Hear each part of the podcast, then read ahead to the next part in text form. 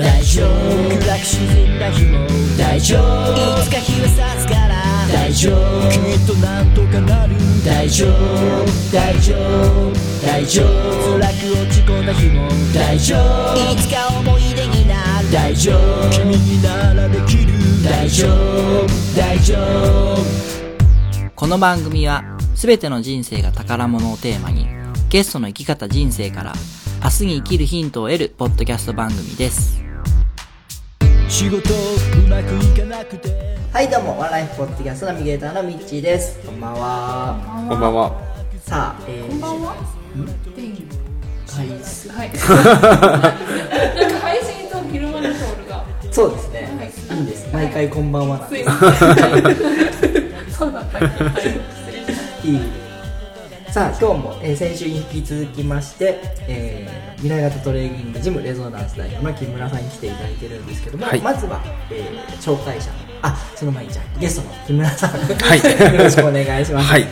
日はあの過去編なんでよろしくお願いします。過去についていろいろはい。紹介していきたいんですけども、はい。その紹介者のね方藤田直美さんです。よろしくお願いします、よろしくお願いします。まあ、藤田さんの口コミによって僕からがっつりた。ハートをつかまれてしまいました。藤田さんが木村さんの過去をいろいろ聞きたいそうです。もう本当にあの1時間はみっちりジムにジムとかピラティス練習お世話になっているので、その間にいろんなことあ聞きたいなってこう。あのなんていうんですかね、そのか自分の体の質問以外のことで、うんうんうん木村さんのなんかどうしてそういうことをやりたくなったのとか、いろいろ聞きたいことがいっぱいありつつ、うんいつもこう体を動かして時間が来たら、じゃあっていう ああもうで爽やかですね で、次の役の人が待ってますからね。ああもうやばいなうんうん。だからもうなんか話せないんだそうそうそうそう。そうなんですよ。気になって仕方がないありがとうございます。今日ねじっくりいろいろはい。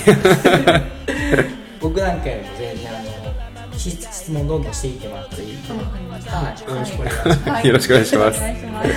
えー、じゃあ本編の方行きたいと思います。それでは本日も参りましょう。5月19日配信第190回。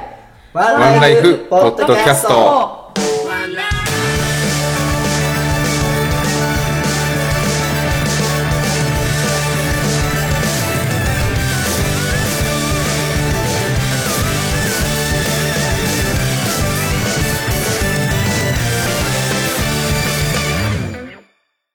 ゲストコーナーです改めまして本日のゲストは未来型トレーニングジムのレゾナンス代表の木村康久さんですよろしくお願いしますよろしくお願いします。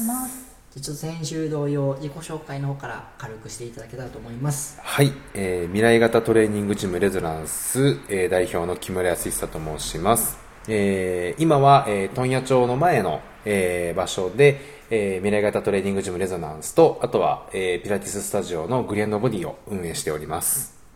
はい、えー今年の3月おあ、えーと、4月ですね。はい。今年の、今年の4月にオープンしたばかりという、はい。えージムをお借りして今日も収録してるんですけども、はい早速なんかはい。聞きたいことが聞いたこと。そうですね。えー。もういいよ全然あのタイムテーブルとか無視して聞いちゃってもらってもいいんですけど、えーでもちょっとでも出てこない。いきなりだとこうなんかいっぱいありすぎて。ちょっとじゃあまずはい。聞いていきますね、はい僕から。お願いします。はい。その先週ちょっと3 0キロはい。太ってたっていう話をされたんですけど、はい。あのすいません。台本ぶり無視して、はい。それなんなんなんですか？30キロそうですね。太ってたように見えないですし。あの、もともと柔道をやってたんですけれども、はい。中学、高校、大学と。あじゃあ結構本気で柔道、そうですね、もう本当に学生の時は柔道のことしか考えてなかったぐらいやってたんですけども、まあ、階級っていうのがありまして、はい。で、自分の一番のベストは90キロ級っていう、はいはい90キロまでの人が、えー出れるクラスで一番やってたんですけども、大学にはい。すいません90キロ級だと90キロまでの人が出るんですえっとね81から90の間っていうこう階級がいくつか分かれてるんですけども60キロ66キロ73キロみたいな形で。で僕は90キロ級だったので812から90までの人っていうクラスでずっと競技をしてたんですけど大学に上がって100キロ級に上げてであの団体戦っていうあの一人ずつこう戦っていく団体戦で超級100キロ以上の100キロ超級っていうクラスの選手がいないっていうことで、もう急遽自分が増量して、107キロまで増やしたので、もうその時はすごかったですね。パンパンでした。はい。あでもあえて増量して大きくなってそうですね。なのでまあ、107キロがもう本当マックスだったんですけど、まあそこからだいたい100キロから105の間をうようよ、学生の時は。まあただもう本当に自堕落な生活の上でのその体型だったので、えーもそうなんですか？高校の時とは全然違いましたね。へー。は動く体を動かすのはもともと好きなんですねじゃあ。いや、えっと、大っ嫌いだったんですよ。えー、そうなんですか？もう体育が一番嫌いで、一番苦手だったんですね。あの、もう小学校の時なんかは勉強、勉強みたいな、はいはいはい。あの、親がもうすごい英才教育をしたい人だったので、へー。もうすごい勉強させられて、で、私立中学受験してとか、もうすごいこう、勉強勉強っていうのが小学校の時だったんですけど、で、そこからまあ受験は失敗をして、で、えー僕が住んでたこう、学区の中学校っていうのはなかなかこう、やんちゃで有名な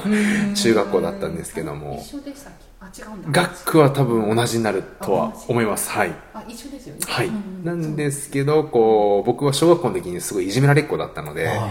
あの、もうこのまま、その中学校に行ったら、絶対に不登校になるっていう、親のこの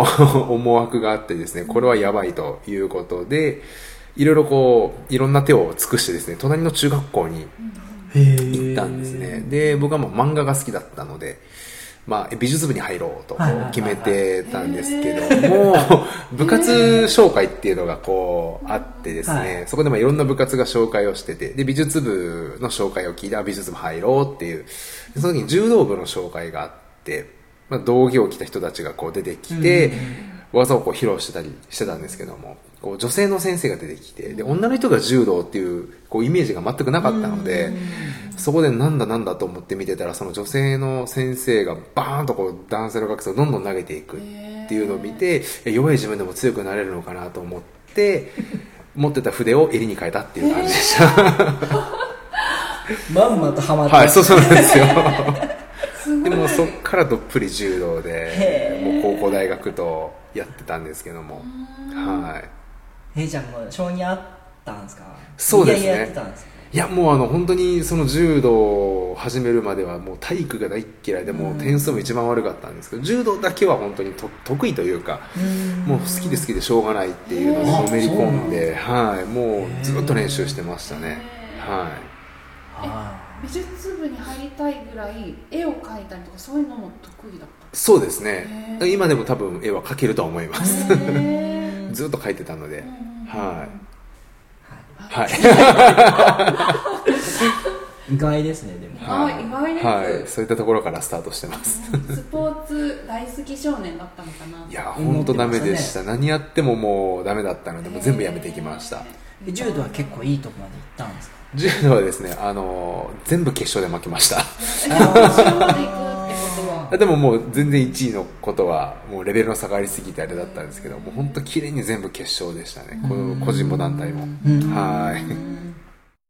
でその後どういう形でその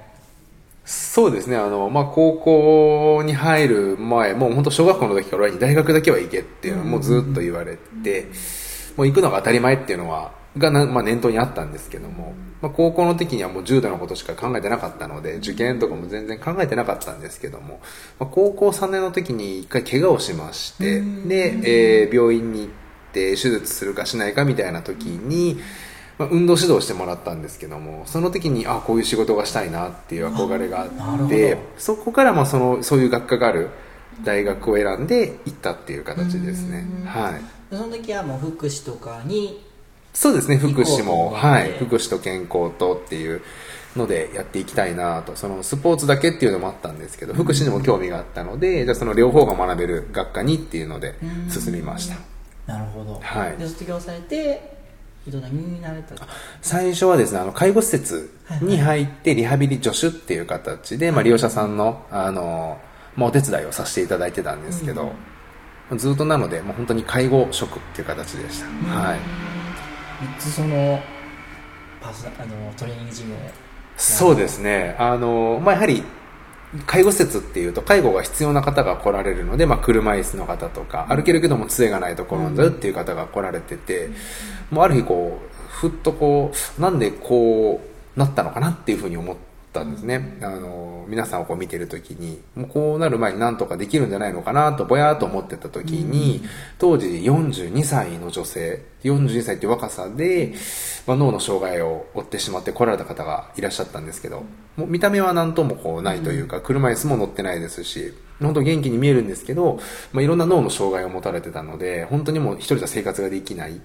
ていう、で、お子さんもいらっしゃって、もうもう成人は間近だったので、あの、そこには問題はなかったんですけども、一人じゃ生きていけないっていう、で、状態だったんですよ。その方が、もうこんなことになる前にっていうふうにポロッと言われて、それがこう自分の中ですごい衝撃で、あやっぱりその、こういう状態になる前にっていう、後悔をなんとかなくせないのかなと思ったらやっぱり予防だと。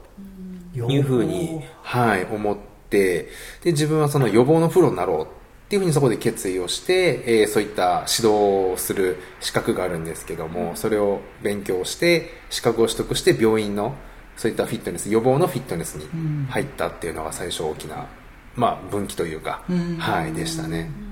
あ予防になるのか、そうですね。ですので、健康寿命っていうのが、はい。あの、僕の中で一つ大きな、まあ、あの、フィロソフィーというか、あの、仕事をする上で大事にしてるところなんですけども、自分がまあ健康でいられるっていう期間をどれだけ長くできるか、本当に病気になる方ってこう、気づいたら、あの、ある日、こう、目が覚めたら手が動かなかったとか、いう方が本当に多くって、仕事中になんかだんだんこう、喋れなくなって、あれあれと思って病院に行ったらもう、麻痺が進んでますとか、脳が、あの、障害を負ってますよっていう、まあ、いわゆる脳梗塞とか、脳出血。で、それはもう本当に、100%じゃないんですけど、予防ができるんですね、日頃から。ちゃんと取り組んでいれば。で、そういったところに、運動とか栄養とか、まあ、ストレス対策っていう部分で自分が何かできるんじゃないかっていう予防に今もフォーカスしてます。はい。結局その可動域とか血流とか、はい。そういう部分がその病気につながってくるっていうそうですね。血流ももちろんですね。で今、まあ、やってるのが痛みの改善っていうところなんですけども、やっぱり痛みがあると、そこから悪循環でどんどんどんどん、まあ、順かばってそうですね。他のところが痛くなったり、で、動かなくなったりストレスが溜まってしまったりっていう、やっぱり一番最初にこう、皆さんが陥りやすい。んで、それも日常生活のちょっとした癖だったりとか、気づかないようなところにあるので、うんそこを一度改善して、予防も含めてやっていくっていうのを今は主でやってるんですけども、本当はもう血液の中から、細胞から変えるっていうぐらいまで予防はしていきたいんですけども、でそれを思いつかれあの考えられてからはい。大阪に、あ、えっとですね、その前に実はあの、病院ではい、そのフィットネスクラブに行って、えー、もうやっと自分の転職だと思ってはいはいはい。やってたんですけども、まあその、予防っていうのがやっぱり難しくてですね、まあ皆さんからしたら、いや、健康だしっていう、何もないし、そうですよね。まあちょっと血圧が高いって言われたぐらいだけど、薬飲んでればいいしはいっていう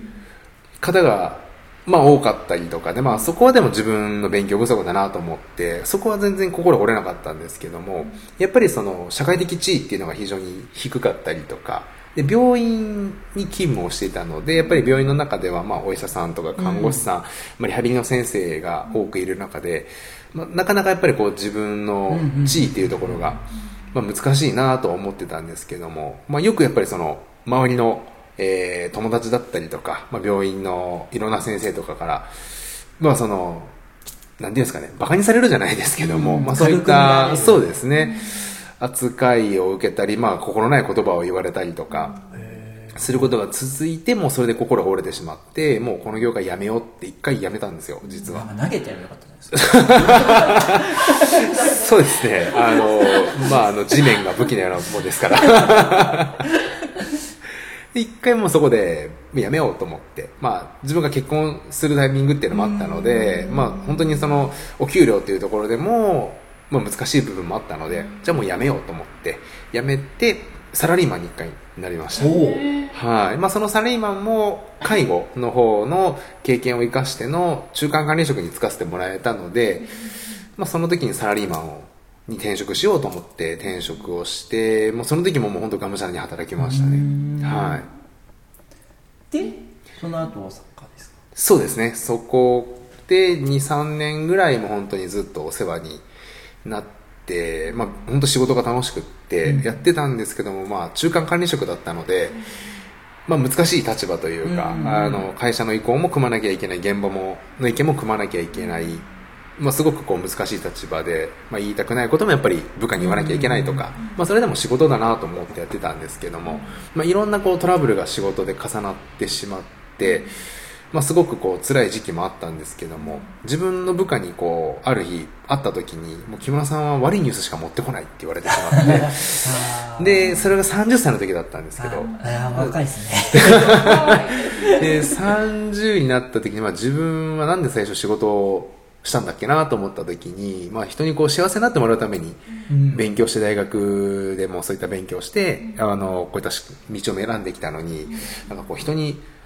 恨まれるじゃないですけど、うん。何のためにこう仕事をしてるのかなっていうこのお金って何なんだろうって思って、まあ、30っていうところだったのでもう一回やり直そうっていうところでうん。決意してそこで大阪に行きました。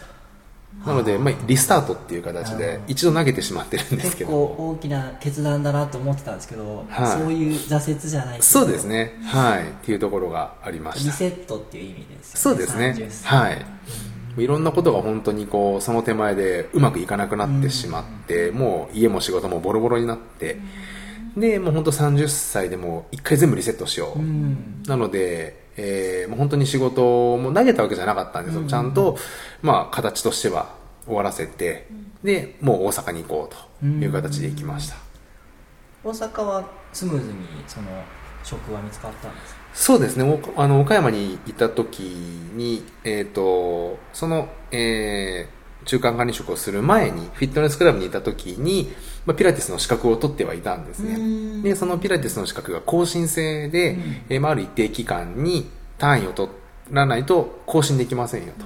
まあ、でも自分はもういらないなと思ってて、更新はもうしないでおこうかなと思ってたんですけど、まあ、せっかく取ったもんだし休みもあるからちょっと行ってみようかって軽い気持ちで行った時に一番最初にこうピラティスを知った時の衝撃っていうのが蘇ってきて、あやっぱりこれだなっていうこれを広げたいなっていう思いがあのすごくあったので、まあ、それを中心にやろうと思った時に大阪でそのピラティスをやってる社長さんがたまたま募集をされててで自分はこういう思いを持って、まあ、ゆくゆく岡山でやっていきたいので、まあ、そちらにこうずっといるわけじゃないんだけどもっていう、まあ、非常に失礼な条件を言った上でも受け入れてくださってそれでも大阪に行くことができました、はい、そこでいろいろ学ばれて、そうですね。はい。で満を持して戻ってきて。そうですね。はい。っていう流れでやっと今がありますね。本当に紆余曲折しながら。いや、はい。でもそうか。そう考えるとまだ本格的に始めてから5年。そうですね。はい。まだリスタートして5年ですね。はうん。すごいな。すごい。い、はそのタイミングでご縁が。い、そうですね。本当にご縁ご縁に助けていただいて。はい。やっぱ体に興味があるもともとあったあそうですねね。その自分の中でこう、まあ、勉強をものすごくしたっていう自負がある期間がいくつかあるんですけども、はい。やっぱりそれの積み重ねが今もずっと本当に残ってくれてるなって自分の中にあるなっていう、まあ、その時にこう覚えたことが一語一句残ってるわけじゃないんですけどその時の気持ちだったり情熱だったりミッションっていうのがどんどんどんどんこう自分の中でこう扉を開けるために膨らんでるなっていうのを感じるので、本当にやってきてよかったなっていうのは思いますね。えその最初にピラティスを知った時の衝撃ってはい。ど,、どんな衝撃だったんですかいやもう雷に打たれましたね。あの僕もそのまあ柔道やってたので、もう腰が痛いっていう持病をずっと持ってたんですね。で、フィットネスクラブで働いてる時に一番勉強してたのが、まあ、血液とかそっちの方だったんですね。まあ、あの、高血圧とか、えー脳のこととか、結構内科的な勉強をずっとしてたんですね。その内科的な疾患と運動っていうところを組み合わせて勉強してたので、まあ、肩こり腰痛も運動にいいですよぐらいしか考えてなかったんですね。で、来られるお客さんはもちろんその血圧のこととか、えーまあ、血糖値のこととか、で、来られてる主の目的はそこなんですけど、まあ、あんまり本人は自覚がないですよね。まあ、あの、運動したらいいんだろうな、ぐらい、むしろそっちは。で、今困ってんのは肩こりなんだ、膝痛なんだ、もう腰が重くてしょうがないんだ。でも僕はその知識がなくって、あ、じゃあそ、このマシン行きましょう、このマシン行きましょうっていう、もう、一辺倒というか、いう指導、もう指導にもなってないんですけども、しかできてなくって、で、自分も分かってないっていう時に、まあ、こういう面白いピラティスがあるよっていうのを当時の上司から教えてもらって、で、ピラティスって自分も女性がやるもんだって思ってたので、でしかもその痛みを取る取るというか、まあ、痛みを良くするっていうところにイコールじゃなかったので、あんまりイメージがはい、なので、まあ、ちょっとまず体験してみようと思って行って、岡山でやってるところがあったので、そちらに予約をさせてもらって行って、えー、と30分ぐらい実際、えー受けた後の本当にこう立った時の感覚歩いた時のあの歩きやすさっていうのがもうものすごい自分の中では衝撃で、あ人間の体ってこんなに動くんだっていう。今までもう固める固める、まあ、柔道ってこう投げられちゃダメっていうのがあるので、ん。固める固めるだったのが、あこんなに体って楽に動くんだっていうそこからどっぷりでしたね、は体験自分の体験が元いそうですすね、これは広めないといけないっていうふうに思ったのが最初のきっかけでしたね、やっぱ動かなくなりますもんね。そうですね体が、はいそれでもうピラティスの勉強っていうので大阪に行って最初はもうピラティスをピラティスをっていうので岡山でもまあ起業というか開業させてもらったのが最初の大きなきっかけでしたね、はい。可動域って何なんですかね？可動域ってあのもうそれぞれ実は決まってるんですよ。肩ならこの角度、はい。えー背中ならこの角度腰ならこの角度っていうのがあって僕らが見るときはそこの基準値をもとにやるんですよ。なので実は開脚でバカッと開くのはあれはやりすぎというか。限界を超えてるんだ。そうですそうです。なので車でいうブレーキが効かない状態なので実はそっちの方が怖いです。硬いよりも。へえなので、こう一時期開脚ブームというか、あーが流行りましたし、すごい柔らかいっていう前屈がもう手首までつくっていうのはもう本当に車でいうブレーキが効かない、走ってて危ないと思ってブレーキ踏んでも効かないので、そのままドーンっていっちゃうんですね。実はそっちの方が危ないです。硬いのは硬いで、あの、まあ、ハンドブレーキ引いたまま走るようなもんなので、それも良くないんですけども、どっちが大事故につながるかっていうと柔らかい方なんですね。これはもうアメリカの文献ではっきり、もう何年も前に出てます。なので柔らかいければイコールいいっていうものではないですね関へ節ー可動域に関しては逸脱してはいけない角度っていうのがもう全身で決まってるのではいそれがそこまでいかないっていうのははい筋肉が衰えてるそうですね。行かない場合は、えー可能性としては、こう、いくつかあるんです。大きく3つあってですね。えーまずは本当に今おっしゃっていただいた筋肉が、えー硬くなってる、もしくはアンバランスになってる。とかあるはい。ねアンバランスになってる状態。で、えっ、と、次は関節の位置がずれてる。中心の軸がこうずれると動かないっていう状態ですね。あの、けん玉にカポンとちゃんとはまらない状態。ちょっとずれてる状態なので、少し揺らしたら落ちちゃうっていうのと同じで、動かそうにももうその方向にはちゃんと動いてくれない。で、もう一つが実は一番大きいんですけど、神経なんですね。はい。神経がうまくそこに伝わってなくって、動かし方を間違ってる。設計図が間違ってる状態です。なのでもう脳が勘違いをしてしまってるんですね。その勘違いはどうやって起こるんですか？それがですね、もうちょっとした癖とか、環境ですね。まあ、スマホ、パソコン、あとは、仕事場でのパソコンの位置とか、電話の位置とか、ちょっとしたことの積み重ねです。脳っていうのはすごく賢いので、その姿勢動作っていうのをすぐ覚えるんですね。で、その上書き保存が間違ってると、もうそれで固定されてしまうので、本来の機能っていうのを忘れちゃうんですよ。こうやったらこういう筋肉の動かし方したらここまで行くのにそうですね。それができないって脳が教えてるそうですそうですこうやってやるって思っているのが脳が変なことを覚えてるそうですね。あと、まあ、姿勢がこう悪くなって、その姿勢を覚えてしまっているので、動かそうにも動かせなくって、そこで固定されちゃう。ってなると、もう腕はこうやって動かす。こう腰を反ってあげるとあかー、本当だったら手でだけで上げるものが、腰を反らないと上がらない。でもそれがもう当たり前になっちゃってるので、本人の中で無意識なんですけども、もうずっとストレスが溜まってる。やっぱこっちから脳から変えてあげなきゃいけないですね。はい。何聞いても答えてくれますねいえいえ。とんでもないです。面白いいやでも体って、は一人一人みんな持ってるものだからい。そうですね。は絶対に悩みというか、はい聞きたいことっていっぱい出てくる、い。そうですね。で原因も本当に皆さんそれぞれ違うので、あの、すごく面白かったのが、こう、毎回来るたびに右にちょっとずれてるお客様がいらっしゃって。で、ピラティスしたら戻るんですけど、また来たらこう、横にずれてるで。で、結局話を聞いたら、左側に嫌いな人がいたっていう、それだけでこう、シュッとこう、避けてたので、でもそれも体に対するズレなんですね。本能的にこの人嫌いって避けてるだけで、ずれちゃう。はい、本当にどこに原因があるのかっていうのはちゃんと聞いていかないとあずれてるんで戻しましょうだけだったら、もう本当に小手先になっちゃうんですね、それはでも改善の、い。アドバイスが難しいですね。そうですね。あのそういう場合はもう膝ごと変えましょうってこう。あなるほど、はい。こうじゃなくって膝と同じ向きにを避けましょうとかで変えれない環境っていうのはやっぱり皆さんそれぞれお持ちなので例えばこうヒールを履いてるのが腰痛の原因だったとしたらじゃあヒールやめましょうって言ってもいやお仕事で絶対ヒールなんですって言ったらじゃあヒールを履いてもちゃんと腰を反らずに使うやり方を覚えましょうっていう風にやるとまたオーダーメイドになってくるのでもう本当に皆さんそれぞれ違います。アプローチも原因も変わってきます。それをアドバイスできるのがやっぱすごいですね、いやいやプロですね。ありがとうございます。プロなんです。けどえでも なんかさっき職人って言われたのがはい。あのそうそうなんだ職人なんだってなんか新鮮でした。はい。職人ってなんか物を作る人っていうイメージだけど。そうですね。僕の中ではもうその人の人生を作るぐらいの、もうイメージでやってるので、もう痛みがあったままの人生と、でももっと言ったら本当に病気で倒れてしまって、えー、2 3 0年ずっと介護が必要になってしまう人生じゃなくってそうじゃない人生を自分でコントロールしてもらうっていうのが今の自分の中での一番大事なフィロソフィーになってるんですけど、まあ、そうなるともう自分は職人だなっていうふうに自負を持って、まあ、プライドを持ってやってるっていう感じですかね、はい。かっこいい。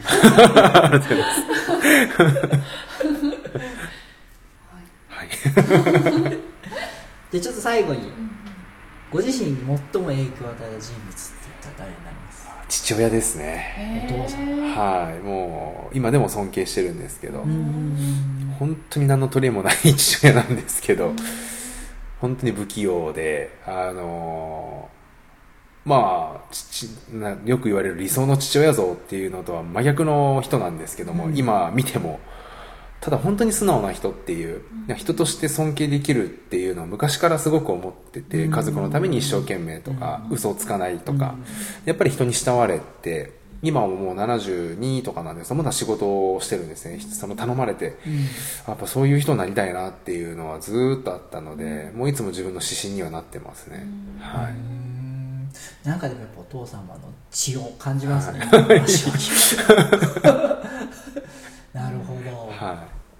はい。はい。他には大丈夫ですか？直輔ちゃんは。えちなみに兄弟い、は？姉が一人います。えー。ああ、あれミッチーも？うちあの二人。二人か。あそうなんですね。可愛がってもらいました。い。ろんな意味で。はい。じゃあ、ちょっとお時間の方来てしまいましたので、はい。えー今日はこの辺に終わりたいと思います。はい。で来週もどうぞよろしくお願いいたします。ありがとうございます。ありがとうございました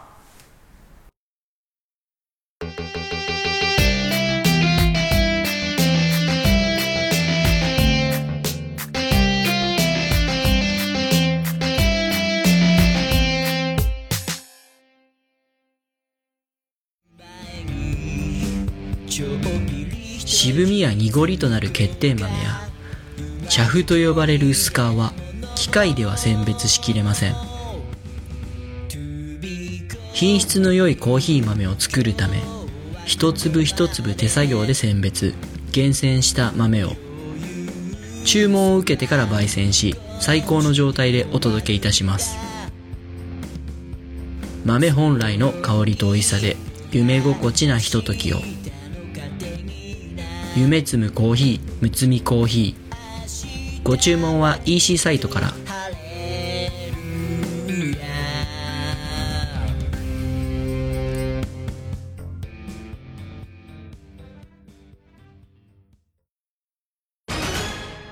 問題です。紀元前の木に土と書いて何と読むでしょう第2問。あるなしのなしに風と書いて何と読むでしょう第3問。中心蔵の蔵に粋な人の粋と書いて何と読むでしょう実はこれ全部日本酒の銘柄なんです。答えが知りたい人は岡山駅前名手センターまで選ぶ楽しさを提供します。岡山駅前名手センター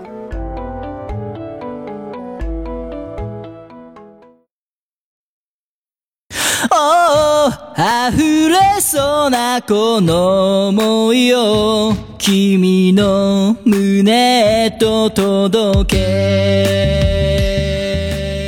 はい、エンディングです。お疲れ様でした。ありがとうございましたありがとうございました。さあ、えー今日もですね、エンディングで、えーお伝えしたいのが、6月1日テルボンの日というですね、イベントを予定しております。えー6月1日にですね、ハッシュタグテルボンの日とつけてですね、えー Twitter とかインスタとか Facebook で上げていただくイベントを企画しております。え昨年は80人ぐらいの方が、え投稿していただいたいただいたんで、あの気になる方はですね、テルボンの日で、え検索していただくと、いっぱい出てくると思うんでそのような写真を投稿していただけたらなと思っております、えーテルボン本体ではなくても手作りのテルテルボールとか手書きの絵でも大丈夫ですのでぜひ皆さん、えーご協力お願いいたします。はい。ではゲストの方のイベント告知宣伝などお願いいたします。はい、ありがとうございます。えっ、と、イベントになるんですけれども、えっ、と、まず5月の、えー、と24日の、えー13時から、えーこの場所、レゾナンスで、えーカルチャー教室というのをさせていただきます。えっ、と、前回も、えー案内させていただいたんですが、ダイエットの本質というお話を、えー45分ぐらいでさせていただきますので、ぜひお越しください。あと、えっ、と、6月の8日19時30分から、こちらも、えっ、と、この場所レゾナンスで読書会というのを、えーさせていただきます。もう好きな本を持ち寄って、えー紹介をするという、すごく、えーふわっとした会ですので、はい。ぜひ、こちらもご参加ください。どんな本でもいいんですか、はい、何でも大丈夫です。えー本好きじゃなくてもいいんですか？そうですね。あの、もう自分の好きな本を持ってきてもらうという、はい。あの、前回、これが2回目なんですけども、前回も小説あり、哲学書あり、専門書あり、もう何でもありで、小学生も参加予定だったので、はい。どんな方でも大丈夫です。はいじゃあ申し込みなどはホームページはい。のメールとか電話とかそうですね。メールと電話で、ははいい。いただければと思いはいます。じゃあ調べてみてくださいはい。えー次回の配信は5月26日日曜日を予定しております来週は日村さんの未来編を配信予定ですお送りしましたのは私ミッキーと本日のゲストの木村康久と、藤田直美でした。でした。はい。は いそれではまた来週まで。ごごきげんよう。ありがとう。ございますありがとうございます。笑いながら笑顔咲かす人生を感動したらうまい酒のこの番組は選ぶ楽しみを提供しています。岡山駅前名手センターとハンドピッキングによるこだわりの一粒むつみコーヒーの提供でお送りしました。えのない宝物 life 見知らぬ